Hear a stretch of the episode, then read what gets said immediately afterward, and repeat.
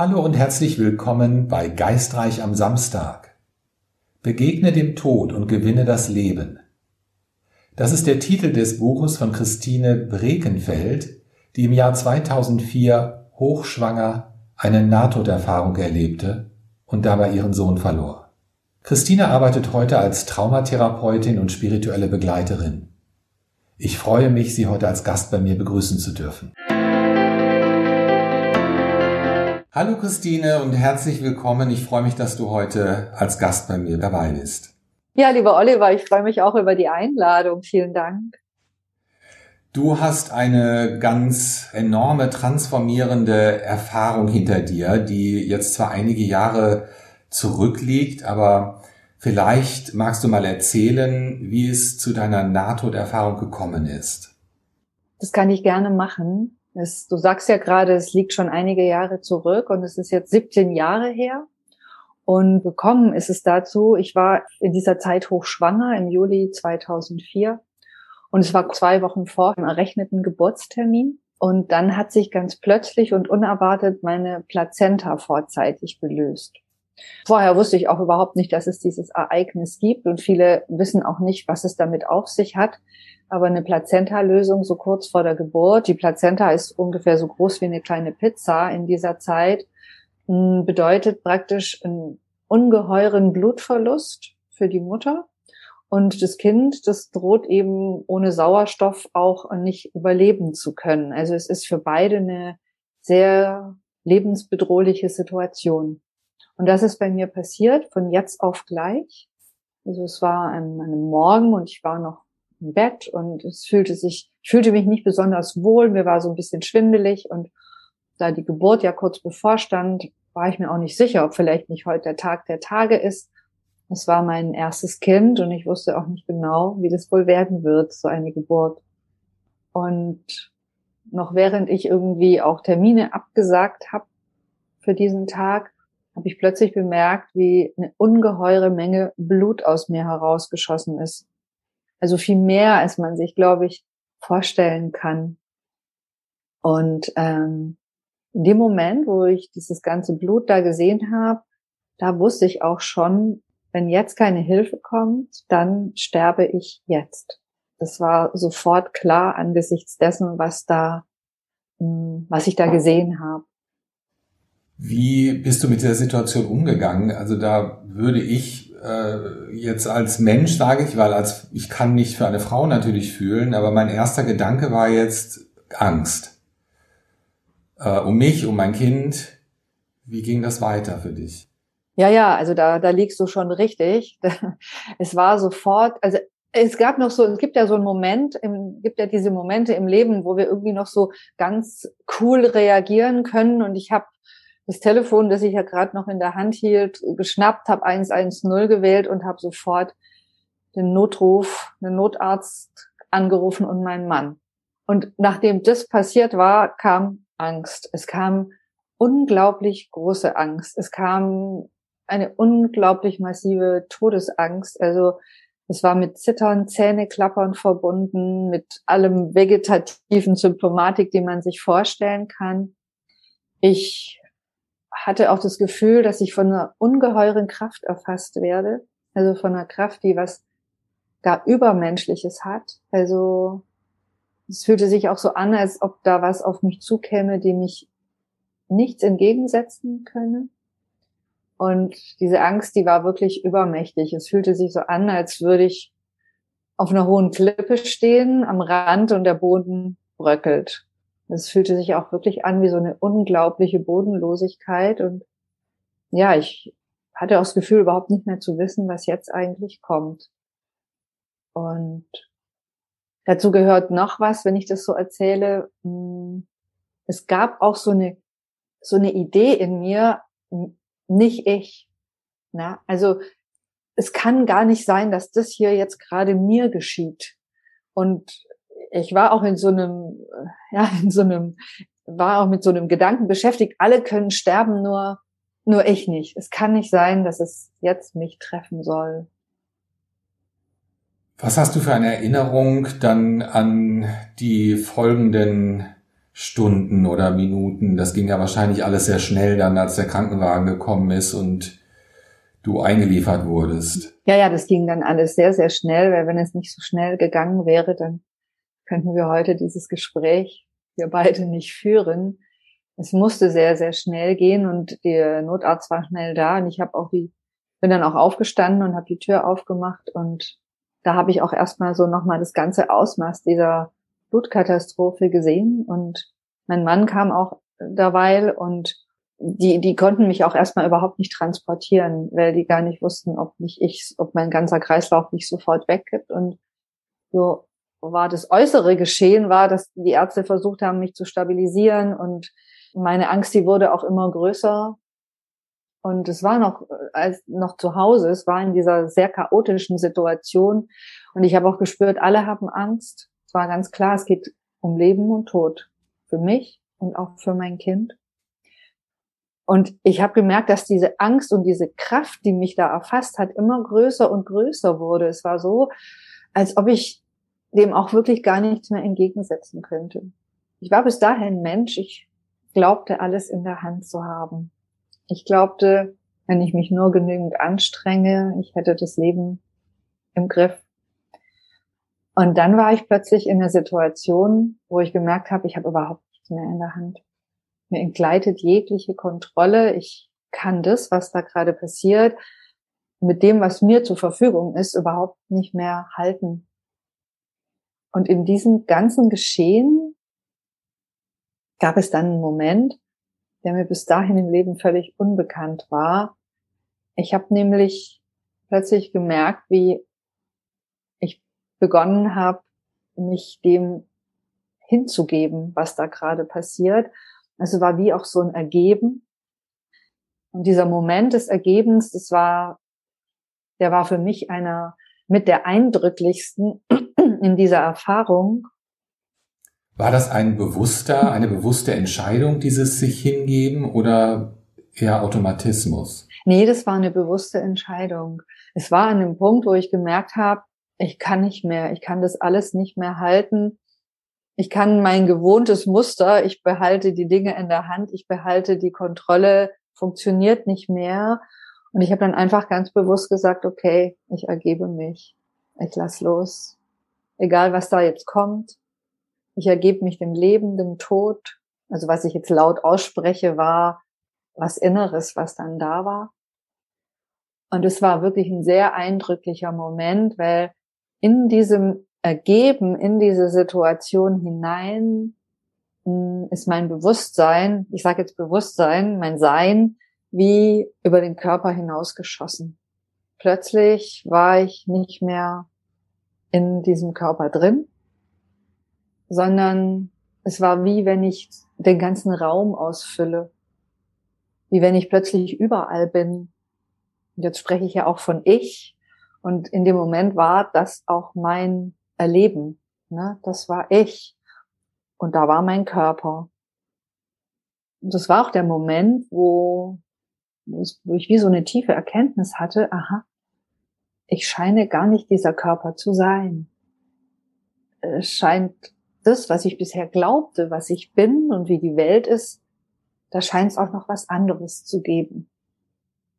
Und das war eine sehr eindrückliche Erfahrung, vor allem mit diesem aus dem Körper hinausgehen, aus dem Körper, ja, und ich, dieses Hinausgehen ist immer so, viele sagen das so, und ich finde das ein ganz, ich finde es schwierig. Es ist irgendwie, wenn das Bewusstsein sich erweitert und sich einfach den Raum nimmt, den es eigentlich hat und nicht mehr in, in diesem Körper drinsteckt. Und ich hatte aber auch eine Verbindung zu meinem Körper, das habe ich schon auch gespürt. Und ich konnte halt die ganze Szenerie von außen sehen, der blutende Körper, die Sanitäter, der Notarzt, der da mit Sauerstoff und weiß ich was beschäftigt war. Und ich konnte auch in dem Moment tatsächlich durch die Wände sehen. Ich habe einen Mann gesehen im Nebenraum, der ganz aufgeregt telefoniert hat. Und es war ein so eindrücklicher Moment, weil mit diesem Moment war es so, als wie wenn die Zeit stillstehen würde oder stehen geblieben wäre. Die ganze Angst war verschwunden und es war unglaublich still. Und es fühlte sich so an, als ob es kein, Gestern mehr gibt, kein Morgen. Und ich hatte auch eine unglaubliche Ruhe, das alles, was da gerade geschieht, zu sehen. Hattest du in diesem Moment ähm, Gedanken tatsächlich oder vielleicht sogar auch ähm, die, jetzt innerhalb dieser doch dramatischen Situation auch an dein ungeborenes Kind? Hat das in dem Moment, äh, gab es da eine Art Reflexion oder, oder Gedanken dahingehend? Mhm. Also es gab keine Reflexion oder Gedanken, sondern es war wie so ein Erleben, alles, was hier gerade geschieht, ist so, wie es geschieht, gut. So, also es war nicht, mh, hm, es war nicht so, dass Gedanken in dem Sinne, wie wir sie jetzt vielleicht oder wie viele Menschen sie so im Alltäglichen kennen, dass Gedanken so eine Geschichte erzählen, ne? oh je, und was ist da und wie wird es und so, das war völlig still. Es war einfach so ein Gefühl, so was da, was da gerade geschieht, so wie es geschieht, so soll es sein, so ist es gut. Hast du dich während dieser Erfahrung immer in diesem Raum oder war deine Wahrnehmung immer innerhalb dieses Raumes? Ja, also im Moment dieser außerkörperlichen Erfahrung, wo das Bewusstsein den Körper verlassen hat, war ich schon erstmal da in diesem Raum und auch in der Wohnung. Ne? Ich konnte ja die ganze Wohnung irgendwie wahrnehmen. Und erst später hat, also was heißt später? Es gab gar keine Zeit mehr. Also ich kann das gar nicht zeitlich einordnen, weil viele fragen dann auch, wie viel Zeit ist vergangen. Und die Zeit kann ich nur anhand des Berichtes der des Notarztes, der sagt, ich bin dann und dann gekommen und dann und dann ist sie im Krankenhaus angekommen. Es war keine lange Zeit, es waren vielleicht 20 Minuten oder so. Hattest du Wahrnehmungen abseits dieser Realität? Ja. Ja, hatte ich. Also, was da äußerlich im Äußeren passiert ist, kann sich vielleicht auch jeder vorstellen. Der Notarzt hat mich dann ins Krankenhaus gebracht und es gab eine Notoperation und die hat mir auch das Leben gerettet. Und was dann aber im, im Inneren passiert ist, in meiner inneren Wahrnehmung, da gab es auf jeden Fall Wahrnehmungen jenseits dieser Realität, weil ähm, es war dann so, dass mein Sein, mein Bewusstsein, das was ich jetzt, von dem ich jetzt als ich erzähle, da wurde ich gezogen, wie in so eine Enge, ja, man sagt ja in der NATO-Literatur immer ein Tunnel und ich weiß gar nicht, ob ich das Wort nehmen würde, denn für mich war das was, was so, was so eine Enge war, die auch organisch war. Also irgendwas, was sich auch auf eine ganz langsame Weise bewegt hat. Und es war dunkel und gleichzeitig auch so orange, golden. Und ich habe auch gemerkt, dass ich diesem Sog folgen wollte. Ich wollte da hin, ich wollte da rein in dieses Enge und dann auch irgendwann bemerkt, dass am Ende Licht, etwas Lichtes ist, etwas Helles, was unglaublich Angenehmes, Strahlendes, was auch gleichzeitig was Liebevolles und Geborgenes ausgeströmt hat. Also nur zu sagen, da war ein Licht, das wäre wär viel zu wenig. Und vielleicht bemerkst du ja auch schon, dass es so unglaublich schwierig ist, für dieses Erleben Worte zu finden, das überhaupt zu beschreiben mit der Sprache, die, die jetzt mir hier in dieser Realität zur Verfügung ist. Und mhm, deswegen kann ich immer so in Analogien erzählen. Es ist so ungefähr wie. Es war eben so ungefähr wie was ganz Warmes, Leuchtendes. Ja. Und ich wollte da auch hin. Ich wollte da unbedingt hin. Und je näher ich diese, diesem Lichten kam, desto intensiver wurden auch diese Erfahrungen und Gefühle, die ich gerade beschrieben habe. Es war was ganz Friedliches, was ganz Liebevolles. Und irgendwann bin ich dann auch mit diesem Lichten in Kontakt gekommen und mein Erleben ist so in dieses Lichte so wie hineingeschmolzen zu sein, wie, ja, wie, wie mit dem so zu verschmelzen. Es war eine unglaublich schöne Erfahrung. Schönste, was ich bis dahin überhaupt je erlebt habe. Es war auch eine Erfahrung von bedingungsloser Liebe, von Glück, von Frieden, von, ja, auch von Wahrhaftigkeit, Einssein. Also es war wirklich wie so ein Verschmelzen mit der Welt, dem Universum, mit allem. Ja, und vielleicht bemerkst du es ja, bemerkst du es auch, wenn ich es gerade erzähle, dass es nicht nur eine Erinnerung ist, sondern es ist etwas, was, hm, was mir zur Verfügung steht, was da ist. Ja, ich habe den, den Eindruck aus meiner Perspektive, nur wenn ich dir zuhöre, dass du in dieser Energie schwelgst. Ne? Sobald äh, du davon erzählst, wird alles Licht und äh, es klingt, also ich fühle mich, fühle mich sehr, sehr hingezogen zu deiner Erzählung. Mhm. Äh, mhm. Ist es in dieser Erfahrung äh, zu Begegnungen gekommen oder ja, vielleicht auch, kann man es anders fragen, hattest du das Gefühl, allein zu sein oder? Also, ich hatte überhaupt nicht das Gefühl, allein zu sein.